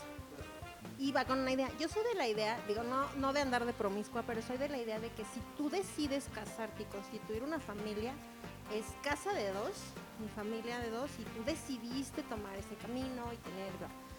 Porque yo no soy de la idea de maridos que luego engañan a las mujeres, o sea, me explico. Pero siento que muchas veces como que vives muy reprimido y ya cuando llegas a ese punto ya quieres hacer todo porque ya no vives en tu casa, o sea, ese tipo de cosas. Pregunto para los dos y me la contestan en el orden que quieran. Una. No, una, porque estamos hablando de que si su vocación y que si la tierra y que si no sé qué. Este, si ustedes creen en el amor y dos, si creen en el matrimonio. O sea, de sí, sí creen en el amor, sí, sí creen en el matrimonio y tres, si se quieren casar. Si ustedes creen que parte de su vocación en la tierra es tener una familia. O sea, si crees en el amor, si crees en el matrimonio y si tú te piensas casar. La primera es que sí creo en el amor, definitivamente. No me puedo eh, alejar de ese concepto porque creo que es el objetivo al que viene el ser humano a esta existencia en particular. A experimentar el amor en cualquiera de sus, de sus formalidades. O sea, no me refiero nada más a una pareja. Amigos, compañeros, eh, no sé, todo. La otra es, ¿cuál es la, segunda? Que si crees en el matrimonio, la- en la institución del ah, matrimonio. Híjole, creo que es una pregunta difícil ahí porque yo creo que las dos personas tienen que estar de acuerdo con lo que, con lo que quieren y lo que quieren hacer. Eh, conozco mucha gente que se casa y a los un año ya se divorciaron porque no se hallaron, ¿no? Está bien, no, no los juzgo por eso en absoluto. Se vale decir, mira, como que le intentamos, no salió muy bien el asunto, y pues cada quien por su lado. Pero hay gente que se casa, tiene su pareja, ¿no? O tiene su esposa y al mismo tiempo tiene por ahí algo- alguien escondido. Yo creo que tienes que decidirte qué quieres hacer. O sea, no puedes, en mi concepto, no puedes eh, meter una mano acá y meter la mano acá. O sea, no puedes tener dos o más o tres cosas en un lado porque te estás haciendo daño a ti mismo y también a los demás. Se sale de control. Se te va a salir de control, no tienes opción. Eh, te puede durar 20 años, 30 años, pero al final de cuentas la conciencia tú te la llevas. Entonces, en algún determinado momento vas a decir, pues sí estuvo chido cuando me la pasé bien, pero después, eh, ¿habré hecho bien con lo que hice? No sé. Eso depende de cada quien. Y la tercera pregunta era, ¿Tú te quieres casar? O sea, dentro de tu propósito. Híjole, yo sí me quisiera casar, sí, sí me quisiera casar. Me, me ilusiona mucho la idea de encontrarme a una mujer que me, que me... Ay, es que también tengo que decirles una cosa. Yo, pro- yo le dije a Pau una cosa una vez. Sí, eso te iba a decir. Yo nunca me voy a casar con un hombre. Nunca. Soy bisexual. Pero en mis planes mentales no está casarme nunca con un hombre. ¿Por qué? No sé. No sé. Bueno, sí sé. Pero... no, lo que pasa es que se me hace muy difícil convivir con otro hombre en una casa. Se me hace muy difícil para mí. Por más que, no sé, quizá no lo he experimentado. Necesitaría experimentarlo, pero no creo que funcione. Ay, no son un desmadre. Bueno, ok, quién sabe. Pero la verdad es que lo que sí te voy a decir, lo que sí les voy a decir es que tengo mucha ilusión de encontrarme una mujer que me parece que, que, que concuerde como que con mis características y me imagino con hijos. Aquí es familia. Ay, claro, claro. Pero de, pero de tu familia es grande. pero sabes qué sería de esos, de esos, de esos matrimonios súper, súper chéveres, ¿no? Eh, donde sí, tú haz lo que tú quieras, cada quien es responsable de su vida, pero estamos juntos y estamos aquí para apoyar. El matrimonio y las relaciones no es una virtud de la propiedad privada. Son dos personas separadas. Tu, tu rollo y el mío compartimos Sí. un ratito. Yo creo Sí, que sí, sí. Me, me encantan esas parejas que una vez cuando, bueno, venía de Oaxaca en, en el avión y adelante de mí venían una pareja de estas así chéveres y el esposo venía leyendo un libro así medio como de terror, como de demonios, como algo así y la esposa voltea y le dice, ¿qué estás leyendo ahora? Venían delante de mí y él, ay, estoy leyendo un libro bien bueno de, de demonios y no sé qué cosa y ella como, "¿Eh? ¿por qué está? Bueno, ok, no, tienes razón, ya te, iba, ya te iba a decir por qué estabas leyendo pero no me puedo meter en tus cosas. Y dije, ok, eso es como curioso e interesante. O sea, no, no tienes que ingerir más allá de la vida del otro, porque somos seres independientes, unidos por una cosa que se llama amor. Se acabó. Y es que antes de que Brett me conteste, yo tengo amigas que ya están casadas o que tienen una relación y es de no muevo un dedo si mi novio no sabe, no dice no me acompaña. Y para mí es como de, dude, no vienen pegados, o sea. Y, y bueno, digo, quien, tu pedo, pero en mi cabeza no va por ahí la concepción de una relación. En mi mundo, pero pues a lo mejor para ella es así, ¿no? Y si está bien, está feliz, no lo sé. Pues sí, sí, es que al final cada quien encuentra su ritmo, eh, cada quien sabe cómo funciona su matrimonio, su relación, pero yo creo que mientras más entendamos que eh, somos seres independientes pero unidos por algo en común, creo que también ayuda mucho el saber qué, qué queremos hacer en un matrimonio, ¿no? Eh, sí, sin importar si es de hombre, mujer, hombre, hombre, mujer, mujer, o sea, eso no importa. Lo importante es como entender esta conexión que nos une, no, que no se nos olvide, creo yo. Bueno, ahora sí que le toque a Breta contestar. Brett, ¿crees en el amor? Bueno, yo creo en el amor firmemente porque creo que igual concuerdo con Richard que el- sin amor yo creo nosotros seríamos unos seres fríos, tendríamos un corazón de piedra, no podríamos hacer cosas por los demás ni por nosotros mismos. Por eso sí creo en el amor. Ricardo, no en toda, cualquiera de las formas. Porque uno piensa amor y dice, ah, las relaciones. Y, mm, ahora, ¿crees en el matrimonio? Claro que creo en el matrimonio, es una... Es claro que sí, es algo que... Yo digo que un, un matrimonio es de dos personas que a pesar de sus mentes que sean muy diferentes, pueden lograr hacer una sola. Y eso es lo que puede llegar a hacer que funcione una relación, como dicen. Eh, cada uno puede tener su espacio, pero sin pelearse, obviamente. Sin tener que decir, oye, ¿por qué haces eso y no haces esto otro? Cada quien tiene sus ideales y por eso son dos. Dos personas que se van a convertir en una sola. Que tienen que tener algo en común. O sea, no puedes estar con alguien con quien dices tú y yo no ven empatamos. Pues en común, fíjate que eso es un random, porque te puede tocar una persona que tenga muchísimas cosas en común contigo, pero puede ser un peligro porque te puede aburrir. Dices, híjole, nunca me lleva la contraria.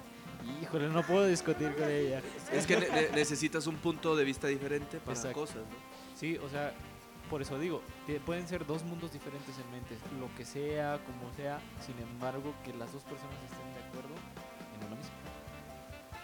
Y ahora, la tercera pregunta. ¿Tú te quieres casar? Obviamente me quiero casar, claramente. y pues tener hijos, obviamente. Igual que formar una familia, este, formarlas con ideales y también que, que se sepan definir. Y todo bonito y feliz. Ajá, y le ponemos corazones. No, yo, yo voy a cooperar con el que, de que ya no hay que traer más niños al mundo. Yo creo que así estamos bien. Hay coronavirus, yo creo que también estamos bien así. Entonces, no, pero se me hace como curioso, digo, a pesar de... O sea, Ricardo se nos está muriendo. Sí, va- la gente cuando destornudo eh, me voltea a ver ca- con cara rara de que "¡Ah! coronavirus. No, tengo rinitis alérgica, entonces en temporada de primavera dos meses enteros con alergia todos los días, todos los días. Qué horror. Este, pero es que si lo veo rojo, rojo y moqueando y así, pero bueno. Este, no, pero les preguntaba porque está dentro de, o sea, dentro de, ¿para qué viniste? En su meta está el de, sí, pues si quiero una familia, si me quiero casar y demás. Les digo, por ejemplo, yo sé que no, si llega, pues, cool, ya me tocaba, pero no es algo que yo lo tenga dentro de mis planes de que estoy esperándolo. Y ahora la pregunta para ti, Ricardo. ¿Tú para qué estás aquí en la Tierra? Tú no nos contestaste. Brett ya dijo para qué. Fíjate que descubrí hasta hace muy poco, eh, estamos hablando de unos 10 años para acá, como el objetivo con el que yo pienso que estoy acá. Dios siempre tiene otras cosas para mí diferentes. eh, pero la básica siempre ha sido el ser un ejemplo. Creo que es lo que más me ha mostrado. Eh, en el caso de Brett, Brett decía, yo estoy aquí para servir. Él tiene muy claro eso. Y yo lo que tengo claro es que eh, siempre la vida me ha puesto de ejemplo en muchos lados. Es una responsabilidad muy grande porque mucha gente me compara y mucha gente me toma como referencia para su vida. Es interesante porque podría ser no un ejemplo claro, positivo, pero yo creo que las cosas que a mí me pasan o por las que yo atravieso eh, sirven de ejemplo para otros y es curioso porque mucha gente, bueno, no sé, mucha gente pregunta y dice si he atravesado por tormentas fuertes en mi vida y digo, no. ¿Y que qué? No. O sea, curiosamente no me ha pasado nada que me haga me haya desestabilizado de alguna manera, sino que diría Big Mama en estas películas gringas, ¿no? Diría Big Mama que fue un mensaje clarísimo, bien chistoso, que dice, eh, está la tormenta ahí en medio, pero yo le saqué vuelta a la tormenta, ¿no? Eh, yo no quise cruzar por ahí porque también puedo aprender de buena manera, de la manera más amorosa posible, como a veces pido en mis oraciones personales. Eh, yo quiero aprender de la manera más amorosa posible porque probablemente al cruzar por el umbral del dolor descubra cosas que no sabía y quizá no esté listo todavía para vivirlas. Si algún día las tengo que vivir, eh, es porque estoy preparado para vivirlas. Entonces, siento que sí, siento que mi, que mi, que mi propósito es eh, servir de ejemplo y entonces, pues, ah, trato de hacer lo mejor que puedo, de ser la persona más sencilla posible, hasta donde mis límites me da. Por supuesto que no siempre se cumple, pero sí busco que quien tenga contacto conmigo eh, se dé cuenta de que soy una persona que está que está en un nivel como de conciencia diferente. Eh, hace un tiempo por ejemplo a mí me, molestaba mucho la idea del materialismo. A mí me gustaba codearme con gente importante y tener relaciones con ellos en cuanto es mi amigo y fulano de tal es mi amigo y sí e- era muy común. Pero de 10 años para acá estamos hablando de que eso no importa Hoy puedo salir, como yo lo dije, creo que en un programa al aire eh, en FM, aquí en San Luis lo dije, yo puedo salir de mi trabajo y tomar una moneda de 10 pesos y subirme el camión y llegar a mi casa y eso no me preocupa, ni me molesta, ni me hace más ni menos. Eh, puedo utilizar un par de zapatos hasta que los desgaste y, y no me interesa ir a comprar una marca de zapatos, no me interesa. Eh, no me da nada igual. Bueno, sí hay una cosa que me interesa. Mis, productos Apple, eso sí, este, los amo, me encantan, pero por su facilidad de, herramienta de trabajo. Pero que ustedes me digan que yo puedo caminar por una plaza y que "Ay, quiero esto, ay, quiero aquello, ese carro del año, ese no sé. No significa nada para mí. Entonces, eh, puede oírse muy extremista, pero no, me gusta vivir una vida sencilla, aunque al final esas cosas son pasajeras. Ya lo he visto con muchas personas a mi alrededor. eh, tienen todo, pero lo más importante creo que les falta, ¿no? Fíjate que hace poco un amigo me preguntaba y me decía, ¿por qué no te compras un carro? O sea, podrías comprarte un carro, ¿no? Porque con lo que gastas podrías comprarte un carro. Y le digo, la neta, no lo necesito. O sea, tipo sí, le digo, pero Dios sabe por qué no me lo ha dado. Porque yo creo que andaría de, de vaga cada fin de semana. Le digo, pero te digo una cosa, no lo, no me preocupa no tener un carro. Y me dice, es que ¿en qué te gastas el dinero? Digo, me lo he gastado en viajes. O sea, para mí, yo preferí hacer una inversión en viajes que en un algo material y habrá quien piense diferente, pero en mi caso no. O sea, si me llega dinero, digo, vámonos. Y yo prefiero viajar y compartir ese dinero con las personas que quiero, de que te invito a comer, vamos a esto, a invertirlo en algo material. Quizás, digo, estoy súper mal, que no me escuchen en mi casa, pero yo lo veo así. Mira, hay una experiencia que les cuento a todos, eh, me la contó un amigo cercano. Me dice que en su trabajo había un maestro que durante 30 años estuvo privado de muchas cosas, de, lujos, de cosas que él quería, porque él se planteó juntar todo su dinero, eh, todo el dinero de su jubilación, los 30 años, y al final hacer algo, pero nunca dijo qué quería hacer. O sea, como que to- siempre lo mantuvo en misterio hasta con su familia. El día que él eh, termina su labor de trabajo de 30 años en el Magisterio de Educación, va precisamente a firmar sus cartas, ya había firmado todo, ya iba nada más a la, a la- entrega de los cheques nominativos para que le pudieran retribuir los 30 años en dinero, y saliendo de la SEP se muere de un infarto. Y su familia en el velorio le contaba a este amigo, eh, decía, es que es lo más triste, eh, le, le pasó lo más triste y lo más desgraciado que le pudo haber pasado a alguien porque toda su vida se limitó, toda su vida se restringió, toda su vida se, se abstuvo de lujos, de detallitos, de momentos, de viajes, de salidas, porque algo tenía planeado con ese dinero y ni siquiera nos lo dejó escrito. Entonces es lo peor, que Exacto. se murió esperando todo de ese dinero y justamente el día de su liberación económica, o sea, de la entrega del dinero, se muere de un infarto a las afueras de la secretaría.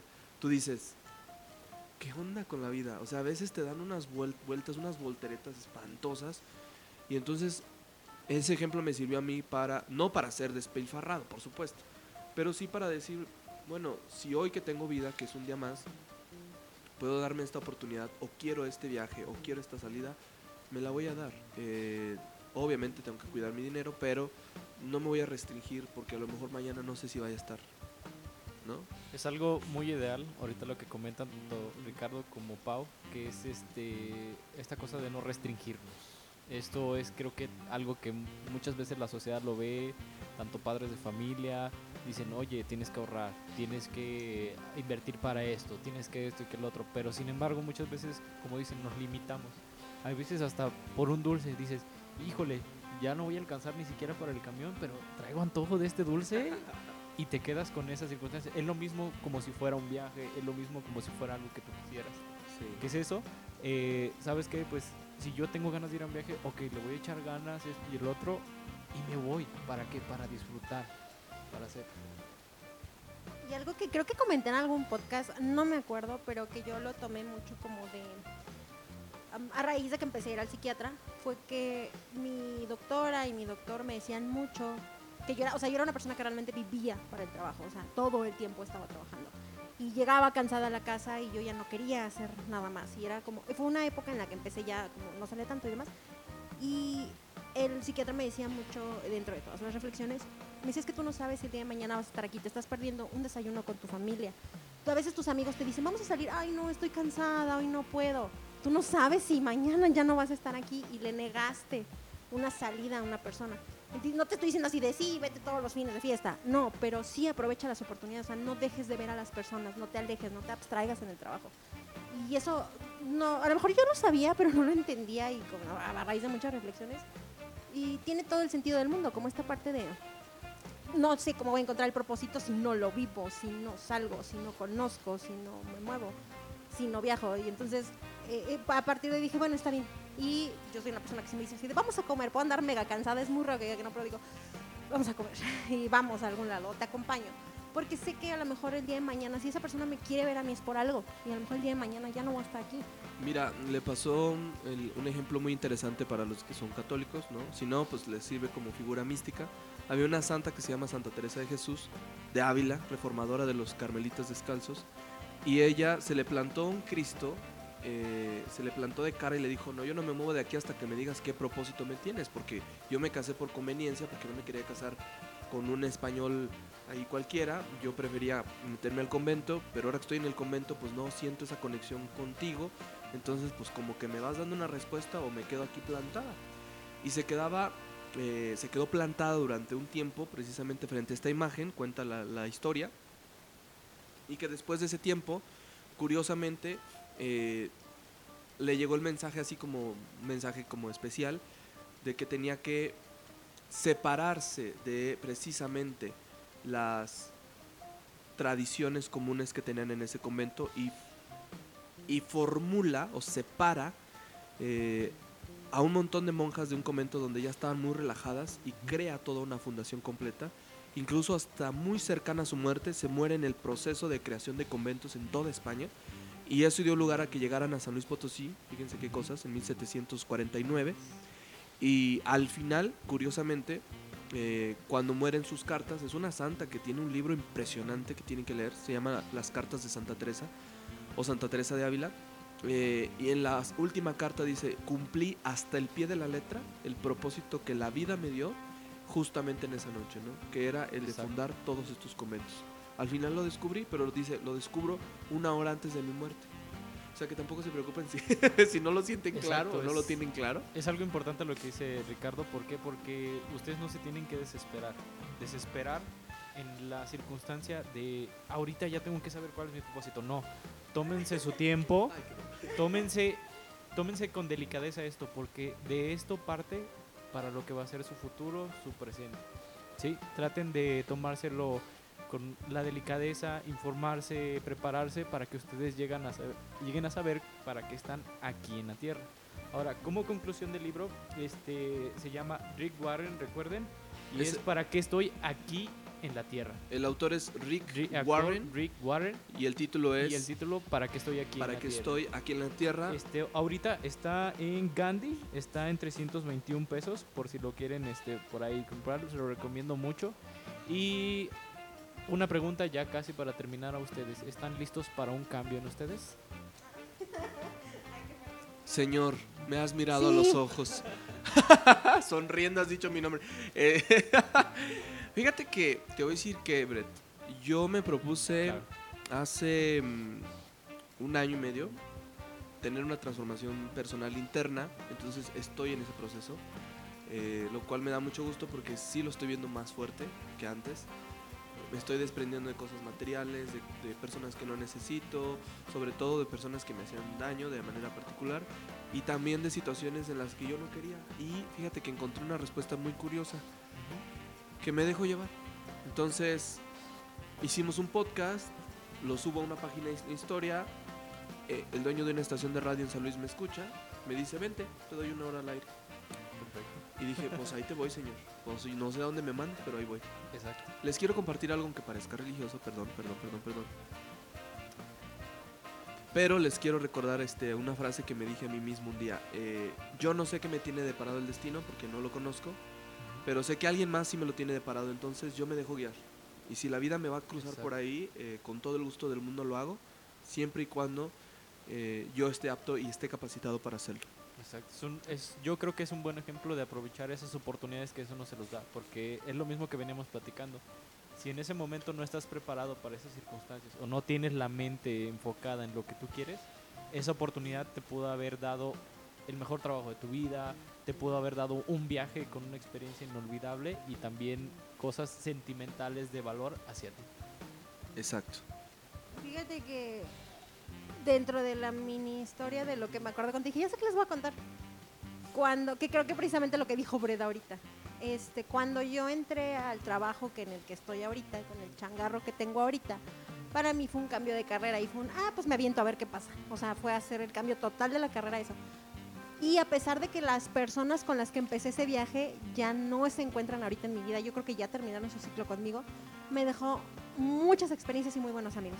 O sea, el hecho de que tú estés sentado aquí conmigo grabando un podcast que presté ahorita y que lo considero uno de mis amigos y demás, fue parte de ese viaje. Entonces creo que la vida es muy sabia y te va quitando. Y yo te dije, cuando empezó el año, que yo te dije así, estoy harta, el mundo me tiene harto y todos me tienen harta y así. Entonces, que yo realmente estaba en una catarsis. Este, Ricardo lo sabe porque Ricardo siempre es como guía espiritual. Yo siento que siempre como que me ayuda mucho en ese sentido. Y yo le contaba a Ricardo. Y le contaba, el ejemplo que le voy a poner es que le contaba de una persona en particular. Cuando tuve la oportunidad de ir a la iglesia de San Miguel en, ¿qué es Guanajuato? Eh, San Miguel de San Miguel de Allende. Ajá que yo realmente estaba en, una, en un periodo bien oscuro de mi vida, Ricardo me dijo, vas a pedir este, por ti, vas a pedir bla, bla, bla. Me explicó exactamente qué, a pesar de que yo no soy muy religiosa. Y una de las cosas que pedí, que dije, Señor, si esta persona o esta, y esta persona y esta persona tienen que salir de mi vida porque ya no necesitan hacer nada aquí, quítamelas. Si yo todavía tengo que hacer algo aquí, déjame aquí. Y pues ahí sigo. Entonces yo estoy segura que no hemos terminado, o sea, de que e, esa, esa situación no ha terminado por completo, pero también en ese momento, en su momento antes, había pedido que ciertas personas ya, así de Dios mío, por favor, que ya. Y bien que mal esas personas ya cortaron muchos lazos y ya no fue tan este, latoso, tan evidente. Entonces siento que la vida es muy sabia. Si alguien tiene que salir de tu vida, vámonos. Y si ese cambio yo también soy como de, bueno, pues a ver que yo lo. Y, y la verdad es que me ha traído muy buenas experiencias y el universo no se equivoca. O sea, si alguien está en mi vida ahorita, si yo estoy en la vida de ustedes en este momento es por algo. Yo no sé si el día de mañana tú y yo nos vamos a pelear y este podcast se va al churro, pero, pero mientras funcione así. Mientras no pase, mientras la vida no nos dé alertas, eh, mientras la vida no nos lo muestre, yo creo que, creo que por ahí va el cambio, ¿no? Así que bueno, ha sido una conversación deliciosa, eh, nuestro tiempo se, se agota, eh, nos da mucho gusto que hayamos tenido este cambio, este pequeño giro aquí en el podcast porque nos permite dar darle un cambio de rutina también y tener invitados, sobre todo para que nos recomienden sus libros. Y ahora viene el, momento de la publicidad. Nuestras redes sociales, Richard. Richard se nos está ahogando. Ay, perdón, es que esta alergia no me deja. Em, redes sociales. Recuerden que estamos en Goodreads, descárguenla, de veras vale la pena. Está medio media bizarra la, la, aplicación porque no se ha actualizado. Debería de tener un poco más de punch como Facebook o Twitter actualizándose constantemente, pero no lo hacen. Pero ahí pueden leer todas nuestras, eh, los libros que estamos leyendo y las reseñas que estamos marcando para que ustedes nos sigan. Y les va a servir, es un buen termómetro para que ustedes vean cuánto puntaje tiene para que estoy aquí en la Tierra. Y vean las reseñas de otros, no, no se crean como dicen nada más lo que nosotros estamos diciendo. Vayan a Goodreads, busquen el libro y vean qué puntaje tiene y ustedes decidan si lo leen o no. Así que en Goodreads estamos, yo estoy como Ricardo Aguilar Martínez, ahí me pueden encontrar. ¿Y en tu Twitter y en tu Instagram? Bueno, en Instagram estoy como ABNRick. Este, no he subido muchas fotos, de hecho no tengo ninguna. Este, estoy en un proceso personal hasta que encuentre cuál es la foto que debo subir. Luego les contamos por qué. Ay, no, Ricardo es medio extraño, entonces no me hagan mucho caso, pero ahí me pueden seguir, ya pronto voy a subir fotos. Y las redes, obviamente las redes de la página es un libro, una historia, fondo naranja, letras blancas o arroba podcast de libros. En mi caso me encuentran en todas mis redes sociales como Pau Galindo y en las que llevan arroba soy arroba soy guion bajo Pau Galindo. Y a ti, Brett, no, el comercial para las fans, cuéntanos en alguna red donde te puedan encontrar. Bueno, igualmente me encuentran en Facebook como Brett Ramírez, B-R-E-T, porque obviamente es un poco extraño este nombre, Brett Ramírez, y también en Instagram como Brett Ramírez. Ahí también como digamos, algún día que quieran ser escuchados o algún consejo que están, ahí estamos, cualquier cosa, y pueden contar con esas redes sociales. Bueno, pues ahí está, queremos agradecerles a todos que nos hayan escuchado. Eh, miren, la verdad es que esta plática eh, ha sido muy buena y pues agradecerles su atención de escucharnos. La verdad es que antes de comenzar el podcast estábamos hablando de la gente que nos escucha. Por ahí mandaron un mensaje de Costa Rica que nos estaban escuchando desde allá la gente que nos escucha en Estados Unidos, en México, que cada vez son más estados de la República donde nos oyen, en España eh, y por supuesto para todos nuestros amigos aquí en San Luis Potosí, nuestra ciudad amada. Gracias de veras por escucharnos y por hacer de este podcast algo eh, especial para ustedes. Recuerden que lo hacemos con mucho cariño, no queremos que sea nada profesional, no queremos que sea nada específico, Queremos que sea como una plática más de café. Y por cierto, aprovecho para pedir una disculpa porque en uno de nuestros episodios yo cometí el error de dar un dato histórico incorrecto. Y nos lo marcó un usuario en Apple Podcast. eh, que le encantaba nuestro podcast, pero que habíamos fallado en ese dato histórico. En efecto, cuando revisé el dato, me equivoqué en la explicación que di en el dato histórico. Así que a la persona que nos está escuchando, bueno, una disculpa. Y gracias a todos por la retro, porque Ay, qué- eso qué nos sirve. La chido. verdad sí, porque Y yo buscaba cómo contestarle y no hallaba la manera. Dije, bueno, pues lo digo al aire entonces, digo aquí en el podcast, eh, para, que, para que nos diga, ¿no? Así que gracias. Y nos escuchamos la próxima semana en un libro, una historia. Bye.